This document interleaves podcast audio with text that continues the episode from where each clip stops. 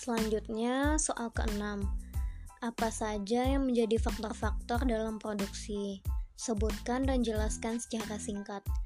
Jadi, faktor produksi adalah semua hal yang digunakan perusahaan untuk menciptakan produk dan layanan untuk keuntungan.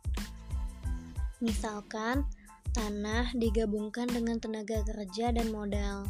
Contohnya itu alat dan mesin seperti traktor untuk menanam tanaman dan bahan tambang. Kalau untuk tenaga kerja, misalkan organisasi, semakin banyak tenaga kerja dan peralatan yang digunakan untuk mengangkut komoditas tersebut di seluruh dunia, di mana mereka diubah menjadi produk yang dibeli pelanggan.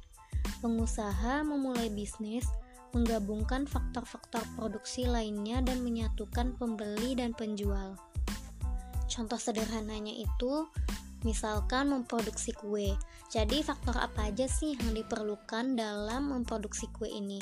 Kita perlu tenaga kerja ya, yaitu contohnya chefnya atau kokinya.